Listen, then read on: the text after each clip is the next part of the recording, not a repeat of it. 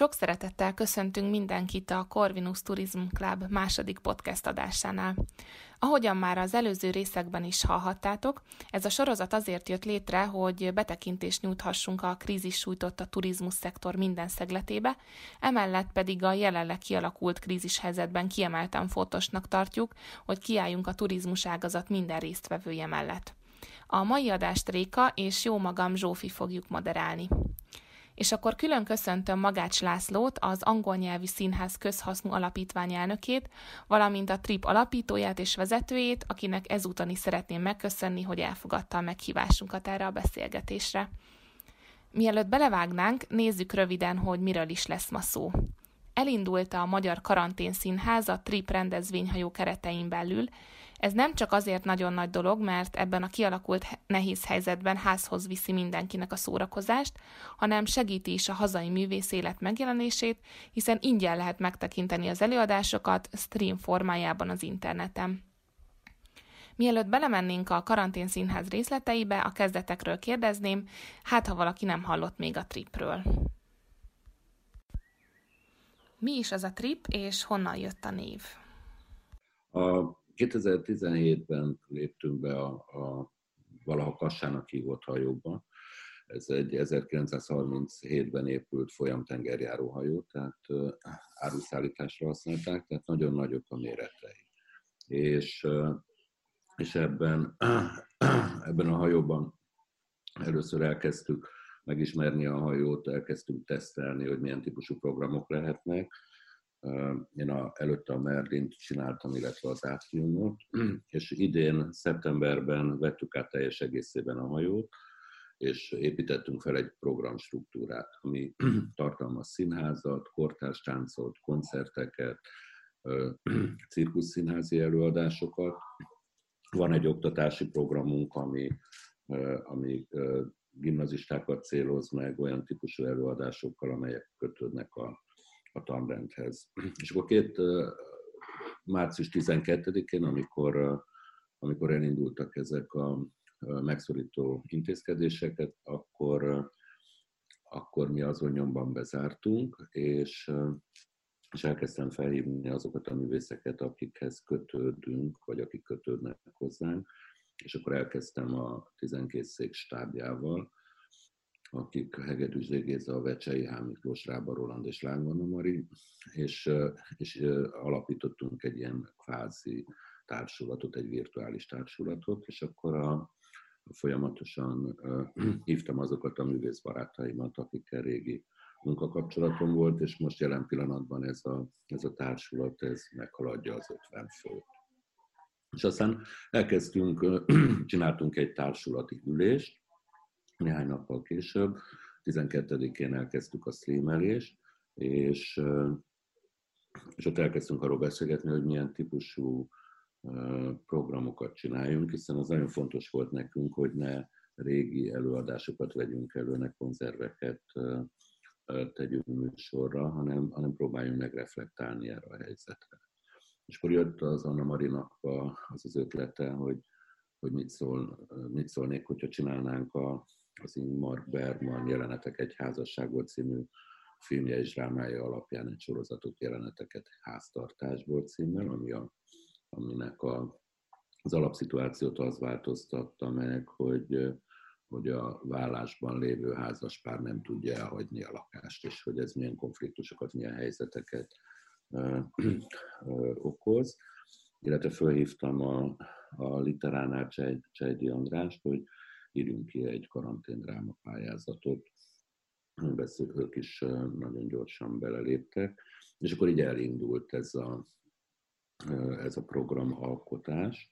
És hát a legnagyobb meglepetésemre hihetetlen külföldi érdeklődés indult el felénk, és akkor ugye, talán ti nem tudjátok, de az idősebb korosztály tudja, hogy a Merlin volt első, Magyarország első nemzetközi színháza, ahol angol nyelvű előadások voltak, tehát hogy ehhez nekem van egy erős affinitásom, és akkor elkezdtem angol nyelvű produkciókat is, felolvasó esteket is csinálni csütörtökönként, hogy a külföldiek is kaphassanak ebből az első magyar karantén színházból.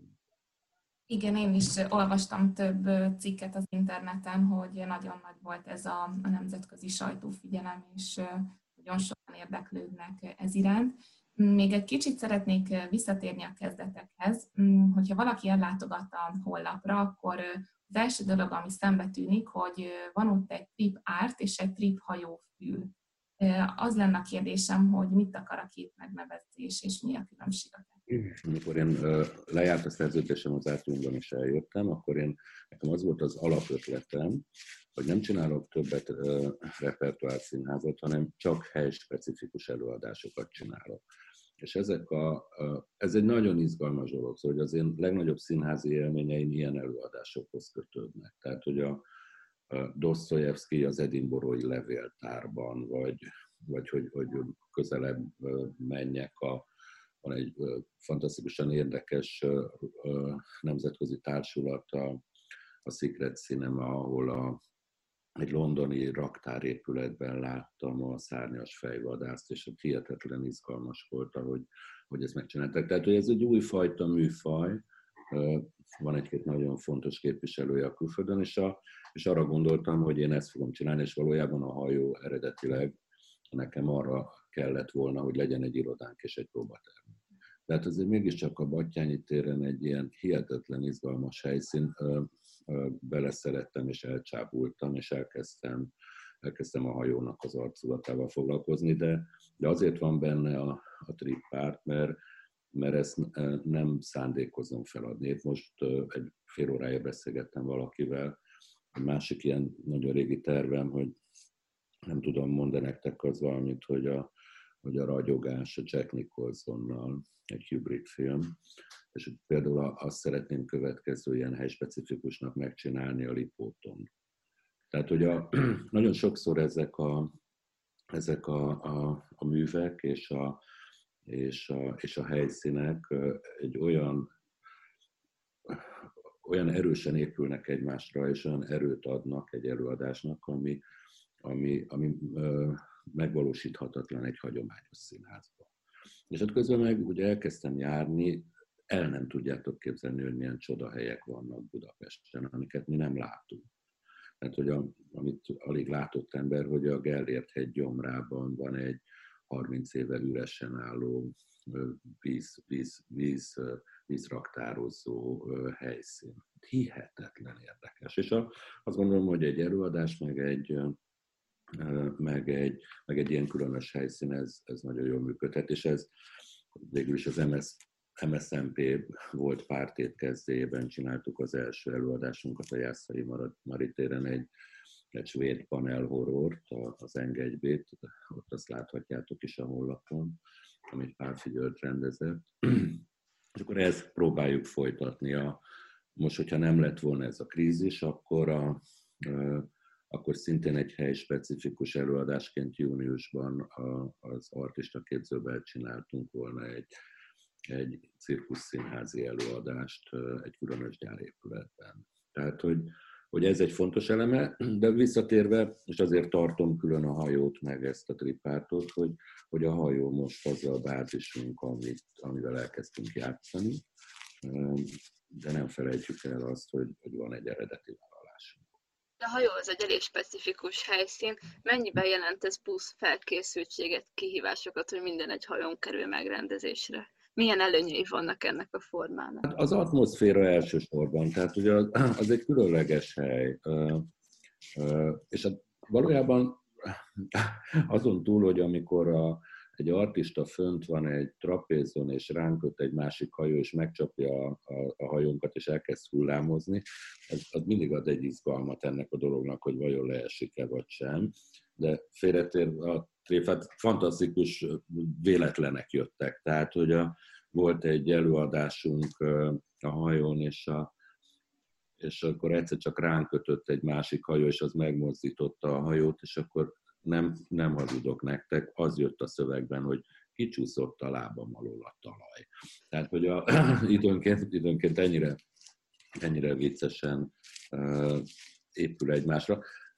Nem tudom, azért egy ilyen hajónak van egy, van egy, egy különleges atmoszférája. ugye hát a, nekünk megvoltak a technikai eszközparkunk, tehát ez könnyű volt felszerelni, de aztán kiderült folyamatban közben számomra, hogy, hogy, hogy ez az utolsó ilyen folyami tengerjáró hajó. Tehát, hogy a Magyar Tengerészek Egyesülete ott tartja a gyűléseit minden két hétben egy csomó idős tengerét, ennyi tengeri történetet még életemben nem hallottam. Tehát, hogy, hogy ennek van egy, egy különös hangulata, atmoszférája. Ne felejtsük el, hogy a, a trip adja a város legszebb panorámáját, hogyha felmegyünk a teraszra, és ott körbenézzünk, annál szebb képet nem kap senki sehonnan Budapestről.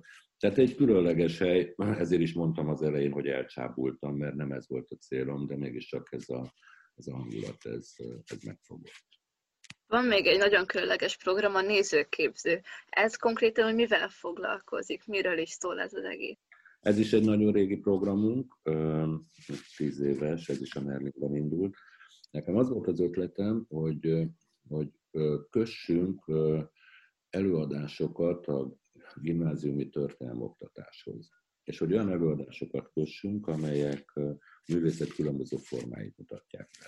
És akkor kitaláltam, hogy egy Karcis Kábor nevű videóművész animátorral csináltunk egy animációt az egyiptomi halott kultuszhoz, és akkor azt mondtam, hogy ez az első, első évfolyam. Csináltunk egy sketchfilmet Fila Zsófival, ami az Amerika felfedezéséről szól.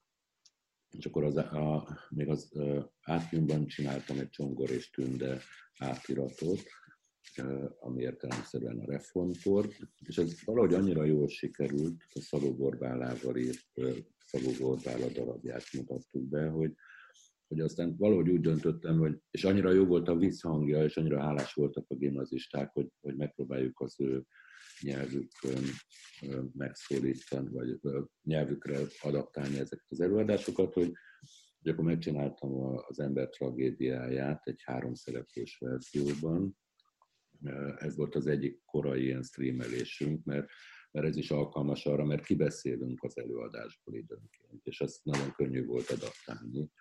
És akkor ugye a dolgok egymást gerjesztik, voltunk kint egy, egy iskolában, hogy beszélgessünk a madácsról, és akkor ott a gyerekek elkezdtek nekünk könyörögni, hogy csináljuk már meg a, a bánkbánt is valahogy úgy, hogy élvezhető legyen és értsék, és, és akkor kezdtem el gondolkodni Szabadsovics Lidivel, hogy hogy hogy, hogy, hogy lehetne a bánkbánt átültetni, és akkor azt találtuk ki, hogy valójában mi nem a bánkbánt játszunk el, hanem egy bírósági tárgyalást játszunk el maga a történet után, ahol az élő szereplők a tanúk, és a, és a, és a meggyilkolt szereplőkről pedig vannak mindenféle selfies vagy biztonsági kamerás felvételek, és így a tárgyalásban így tudjuk őket megidézni, és így jelenik meg a, a, az eredeti szöveg. És állati érdekes, hogy, hogy nem, hogy ez a nagyon veretes, nagyon régies szöveg, és ez a mai szöveg, ami a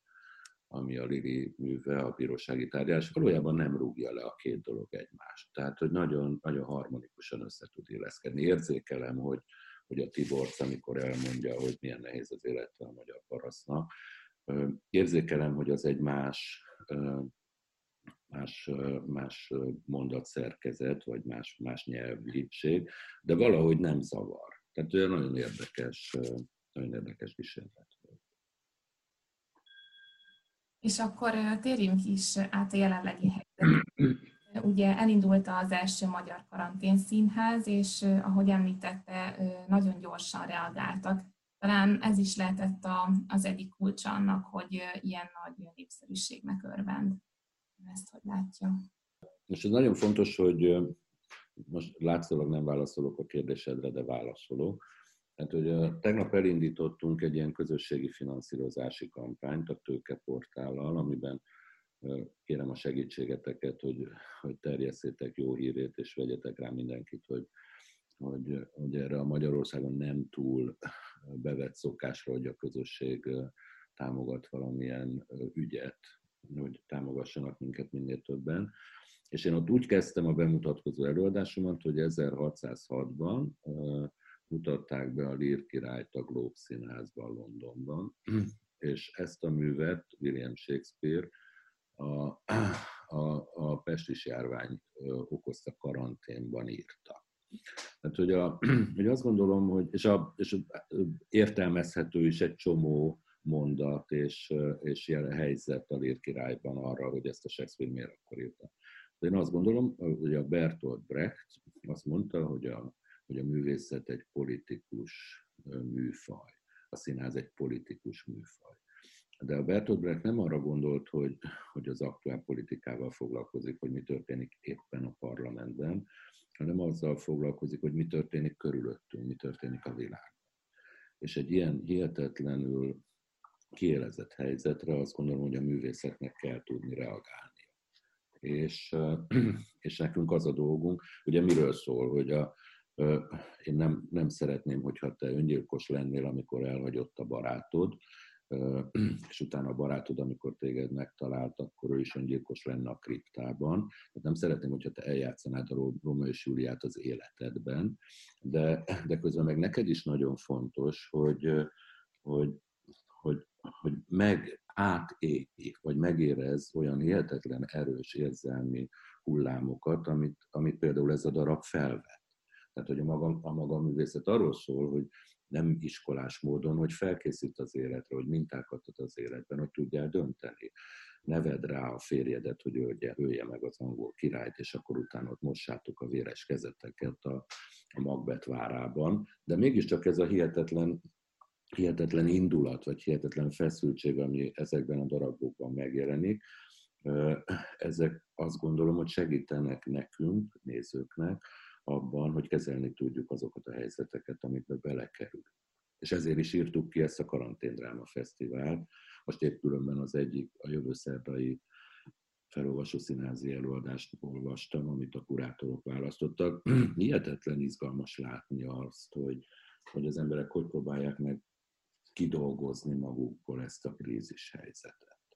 És állati érdekes gondolatok jönnek. És a, és érted, hogyha, hogyha ebben a, ebben a krízisben mi, mi meg, megcsináljuk a 2020-as Lír király minőségű előadást, akkor azt vagy mondjam, hogy büszke leszek magam. Igen, azt látni, hogy néha egy-egy ilyen koncerten, amikor ott állnak a színészek vagy zenészek éppen, és kifele beszélnének a közösséghez, nincs ott senki, és eleve ez egy furcsa szituáció számukra. De beszélgessük egy kicsit tényleg így, hogy milyen feltételekkel léphet valaki fel a tréphajón? Van-e valami előzetes elvárás esetleg? Hát a, van, vannak kollégáim, van, vannak koncertszervezőnk, van művészeti titkárunk, tehát hogy mi azért próbálunk áttekinthető művészeti programot csinálni, de, de amennyire gyorsan reagálunk helyzetekre, annyira nyitottak is vagyunk. Tehát, hogy, hogy bárki jelentkezhet nálunk, és megnéz, megnézzük, hogy... De hát ez ugyanúgy működik, mint a drámaversenynél, hogy ugyan beérkezett 283 darab, de van egy 9 fős kuratórium, akik eldöntik, hogy ebből a 283 darabból mit tartanak szakmailag bemutatásra alkalmasnak. Hát, hogy ez mindenre érvényes. A, például a, a csütörtökünk, az én programtervemben pontosan arról szól, hogy a fiatal zenekarok bemutatkozhassanak a hajón. Mert, mert én is kíváncsi vagyok arra, hogy, hogy, hogy mit hoz a jövő, és mi, és mi fele megy ez, a, ez az egész magyar vagy színház művészet. Pont erre szerettünk volna rákérdezni a következő kérdésben, hogy van-e valami koncepció ezen felül? A programstruktúra az talán az elején mondtam, hogy hétfő színház, kett kortárstán, szerdán, ilyen crossover színház koncert, csütörtök lenne ez a belépő nap, péntek, szombat, vasárnap, vagy péntek, szombat a nagyobb koncertek, és, és vasárnap a, a, a cirkuszszínház, de, de én azt nem akarom meghatározni, hogy, hogy most regi legyen, vagy drum and bass, vagy rock and roll, vagy nem tudom mi. Engem csak az érdekel például zeneileg, hogy, hogy jó minőségű legyen az a, az a társaság, akivel dolgoz, dolgozunk, vagy akik fellépnek a hajón. Illetve hát egyre inkább azon gondolkodom, és ez most megint először mondom el nyilvánosan, hogy, hogy ugye minden nagy világvárosban vannak olyan színházak, amelyek kifejezetten kortárs előadásokat generálnak, vagy Disney műsorukra. És most látván ezt a, ezt a, ezt a nagy érdeklődést, azon gondolkodom, hogy lehet, hogy a színháznak az arculatát e felé fogom elvinni, hogy ez egy ilyen kortás, kortás színház legyen. Illetve hát, ami még nagyon fontos nekünk, ez a, ez a multikulti. Tehát, hogy a, amikor megcsináltuk a 12 széket, akkor egy orosz regényből az Ávada Péter és a Ratkóci Húba írt egy 12 dalt, amire a Vecsei Hámiklóssal és a Divinyi Rékával írtunk egy, egy storyline-nak hívják ezt, ezt a forgatókönyvet. Ezt most folytatjuk például a Budapest bárral, a Keresztes Tamás rendezésében, és akkor itt rögtön válaszolok is neked, hogy azért nem minden térrendezett. Keresztes Tamás rendezésében a Rejtőjárnő 14 karátos autóját. Ezt a Városmajorban mutatjuk be majd júliusban. A következő kérdés pedig az lenne, hogy van-e esetleg valamilyen lehetőség, amivel a TRIP csapatát lehet támogatni? Tehát mi ezt úgy csináljuk, hogy minden előadásnak van egy jegylinke, tehát lehet jegyet venni, illetve hogyha fölmentek a, a TRIP Facebook oldalára, akkor pont tegnap indult ez a tőkeportálos közösségi finanszírozásos kampányunk, tehát hogy ott, ott, ott kérünk és várunk támogatásokat, és a, Szóval azt kell megérteni szerintem ebben a támogatás ugye, hogy, hogy, hogy 5-10 ezer forint is számít. Mert a sok 5-10 ezer forintból könnyen lesz sok, sok millió forint. És azt is gondolom, hogy, hogy, hogy ilyen helyzetekben mindenkinek a lehetőségei szerint kell összefogni azért, hogy ezt tudjuk kezelni, ezt a helyzetet, és túl tudjuk élni. És hát még egy fontos dolog van, hogy, hogy a, ugye a színház az, az, az az élmény, ami ott abban a pillanatban egy, egy színházi helyszínen színészek és nézők között történik, az megismételhetetlen. Tehát a, a, az, hogy mi leadunk egy előadást, az meg sem közelíti azt az értéket, vagy azt az élményt, amit az ember egy színházban átél, vagy egy koncertteremben. De mégiscsak azt látom, hogy, hogy ez a streamelés és ez a, ez a gyors videó, ez, ez egy új, új műfajt kezd teremteni. És pont a, emiatt is, meg a kíváncsiság miatt is, meg a nemzetközi érdeklődés miatt is, nekünk az a tervünk, hogy ezt föl, föntartsuk ezt a felületet, és hogyha, hogyha megváltoznak a körülmények, akkor is fogunk streamelt előadásokat csinálni, úgyhogy most ti tudjátok meg először, hogy me, megalapítottuk az első magyar webszínházat, és a, és a normál, normál helyzetekben is fogunk keresni olyan, olyan előadásokat, vagy olyan szituációkat, vagy helyzeteket, amik kifejezetten egy streamelésre mennek. És hát nagyon vicces, mert ugye tegnap beszélgettünk, a, tegnap volt a, a harmadik előadása a dráma pályázatnak, beszélgettünk az alkotókkal, és azt mondták, hogy állati érdekes, hogy valójában nincs közönség, de attól, hogy ez itt és most történik, és attól, hogy egyszer csak azt mondjuk, hogy felvétel, és attól, hogy, hogy mi ott látjuk a képernyőn, hogy hányan néznek minket, attól az egész dolognak mégiscsak lesz valami olyan belső feszültsége vagy izgalma, mintha egy színházban lennénk. Tehát ez nagyon nagyon abszurd helyzet, de, de mégis valahogy ez az egyszerű és megismételhetetlenség ez, ez ebben a helyzetben is működik. A vírus miatt most mindenki élete megváltozott, a turizmus is teljesen megszűnt, a vendéglátás is próbálja életben tartani magát. Hogyan látja a színészek, a zenészek és a művészek helyzetét? Ön szerint mikor állhatnak munkába majd ismét?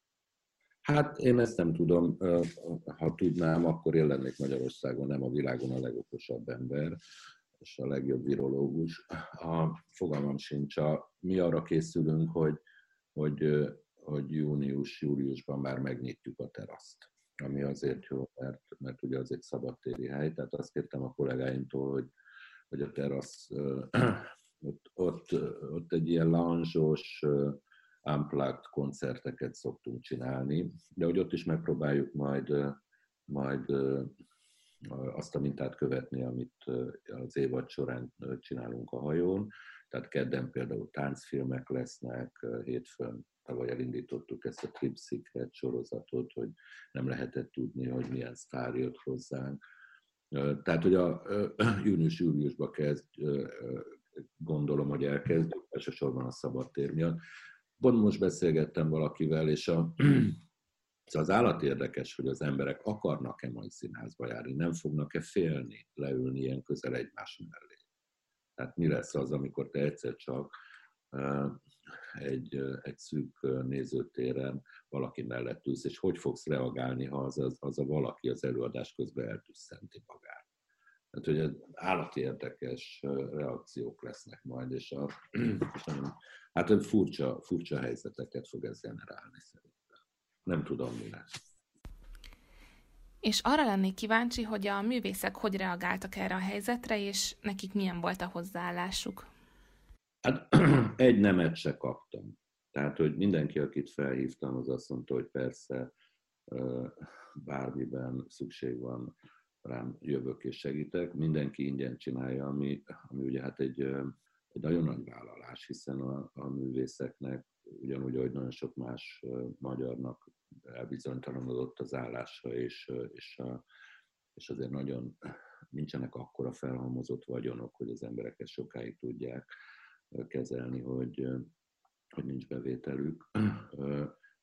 De hát ez egy szolgálat, ugye két dolog. Az egyik, hogy egy művész belső kényszere az, hogy, hogy lássák, hogy dolgozzon valamit, hogy a nézők előtt legyen, de, de közben meg ez a belső kényszer, ez valóban egy szolgálat is, mert azt akarjuk, hogy, hogy mi, mi, mi olyan történeteket meséljünk, ami segít nektek feldolgozni ezt a helyzetet, amiben belekerültünk. És akkor zárásképp még a, a hosszú távú jövőről kérdezném, akár a színház jövőjéről, akár pedig igen, amit említett, hogy ugye nagyon sok ember elveszítette a munkáját, és hogy mennyire fognak majd a, a művészet, a szórakozás felé fordulni, mennyire engedhetik ezt maguknak meg majd, és ez milyen hatással lehet a színház jövőjére. Hát ez elég furcsa ügy, mert a, ugye valóban nagyon, tehát hogy két dolog lehet. Tehát azt gondolom, hogy a, mindenképpen az államnak nagyon fontos szerepe van abban, hogy, hogy, hogy át, átsegítse a, a, a pékeket is, meg a színészeket is, meg a zenészeket is, meg a cipőfelső részkészítőket is ezen a krízisen. De alapvetően azt gondolom, hogy, hogy, hogy ez a beszélgettünk barátokkal, meg színházas emberekkel, és akkor én azt mondtam, hogy ez az összefogás ideje. Tehát, hogy itt minden, mindenféle színházi vitákat félre kell tenni most, és együtt kell működni, és ez az, ebben az esetben jól is működött. Tehát én bízom abban, hogy ezt túl fogjuk élni. De mondom, mindenből tanulni kell. Tehát azt gondolom, hogy meg kell írjuk most mi a saját lérkirályunkat, és ki kell találjuk majd azt, hogy, hogy ez a tehát ez döbbenet, amikor kapok egy üzenetet a Facebookon, hogy Új-Zélandból nézünk titeket, sziasztok, jaj, de jó, hogy csináljátok. És ugye ez, ez egy ilyen logikusnak tűnő dolog. De, de az is megdöbbentő, amikor én kapok Magyarország egy nem túl távoli csücskéből egy másik üzenetet, hogy jaj, de jó, hogy csináljátok, soha nem jutottam volna el a tripre. Tehát, hogy közben meg azt kell látnunk, hogy, hogy ez nagy ez a világ, és az ember jön, megy, tesz, vesz, de mégiscsak, mégiscsak ez, a, ez, a, ez az in, in, internetes helyzet, meg ez a streames helyzet, ez azt mutatta nekünk, hogy ez még nagyobb ez a világ, hogyha mi ebből tudunk élni. És ezért akarom fenntartani ezt a streamelt színházt. Nagyon köszönjük, hogy elfogadta a meghívásunkat, és köszönjük a, a karantén színház kezdeményezését is, mert tényleg nagyon nagy értéknek tartjuk azt, hogy, hogy a kultúra ebben az időszakban is jelen legyen, és ilyen sok emberhez eljuthasson, és ez erőt ad mindannyiunknak. És addig is pedig számíthat ránk, és segítünk abban, hogy terjesztjük ezt a kezdeményezést, és a támogatással kapcsolatos lehetőségeket is elérhetővé tesszük a, a CTC oldalán, és próbáljuk minél több emberhez eljuttatni, és ezzel segítve a felépések megvalósíthatóságát is természetesen és nagyon reméljük, hogy mielőbb visszatérhetnek a, a nézők a triphajóra, és nagyon sok sikert kívánunk a továbbiakban. Köszönöm szépen, köszönöm a segítséget is, és tényleg gyertek, amint lehet.